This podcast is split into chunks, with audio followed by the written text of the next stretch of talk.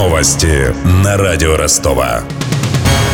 Здравствуйте, у микрофона Евгений Глебов. США готовы на конструктивные переговоры с Россией о ситуации в Сирии. Об этом заявил официальный представитель Госдепартамента Марк Тонер. А тем временем стало известно о третьей жертве среди российских военных в Алеппо на этой неделе. От ран скончался полковник Руслан Галицкий. Несколько дней назад он попал под обстрел в западном районе города. И все это время медики боролись за его жизнь. Как сообщили в Министерстве обороны, командир танковой бригады был командирован в Сирию в качестве военного советника.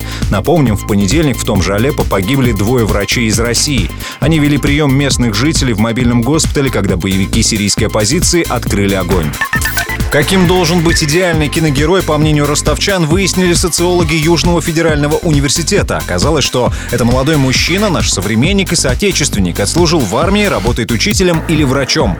Продолжит корреспондент радио Ростова Ксения Золотарева. Она выслушала доклад ученых. Ни шатка, ни валка. Примерно так оценивают положение российского кинематографа респонденты в возрасте до 50 лет. При этом молодежь, которая регулярно посещает премьеры и следит за новинками, уверена, наши фильмы на подъеме. Старшее поколение видит упадок. К слову, в десятку любимых картин ростовчан ни одна российская так и не попала. Слегка подвинуть голливудские блокбастеры, на первом месте экранизация книг о Гарри Поттере, на втором «Властелин колец», удалось лишь французской драме «Один плюс один». В целом же отечественное кино предпочитает только четверть опрошенных в возрасте до 50. Как правило, за то, что это понятное кино, снятое людьми со сходным менталитетом. И только каждый десятый отмечает в наших картинах хорошую операторскую или режиссерскую работу, качественные саундтреки и спецэффекты. При этом, как выяснили социологи, лишь каждый десятый ростовчанин считает себя киноманом и посещает премьеры в кинотеатрах. Остальные качают фильмы из интернета. Уж послала так послала. Иди, говорит.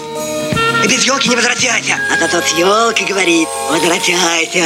Новогодние елки стали дороже на треть в сравнении с прошлым годом. Метровое деревце обойдется в 450 рублей. Изменился и ассортимент. Этой зимой горожан ждет дефицит ели, рассказал радио Ростова гендиректор компании «Юклес» Игорь Свистунов. Не вовремя засыпало Пермский край. То есть товара добрали очень много. Все у нас срезано, лежит, все осталось в поле. То есть пропадет в любом случае. Потому что добраться невозможно. И таких людей очень много, кто не успел вывести всех деревьев. Дефицит будет в любом случае, это однозначно. Именно ели и даже сосна наша обыкновенная белая, она там же находится, там же лежит, где и все остальное. Как ожидается, со следующей недели в Ростове заработают все 80 аккредитованных елочных базаров, хотя приобрести новогоднее деревце уже сейчас можно на рынках возле стадиона СКА и на площади Карла Маркса.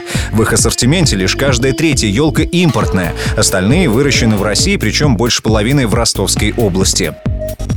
Про деньги. Официальный курс евро на завтра упал на 19 копеек и составляет 68,5 рублей. Доллар подорожал на 4 копейки и стоит 63 рубля 91 копейку.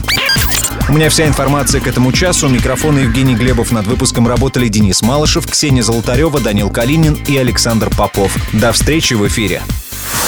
Новости на радио Ростова.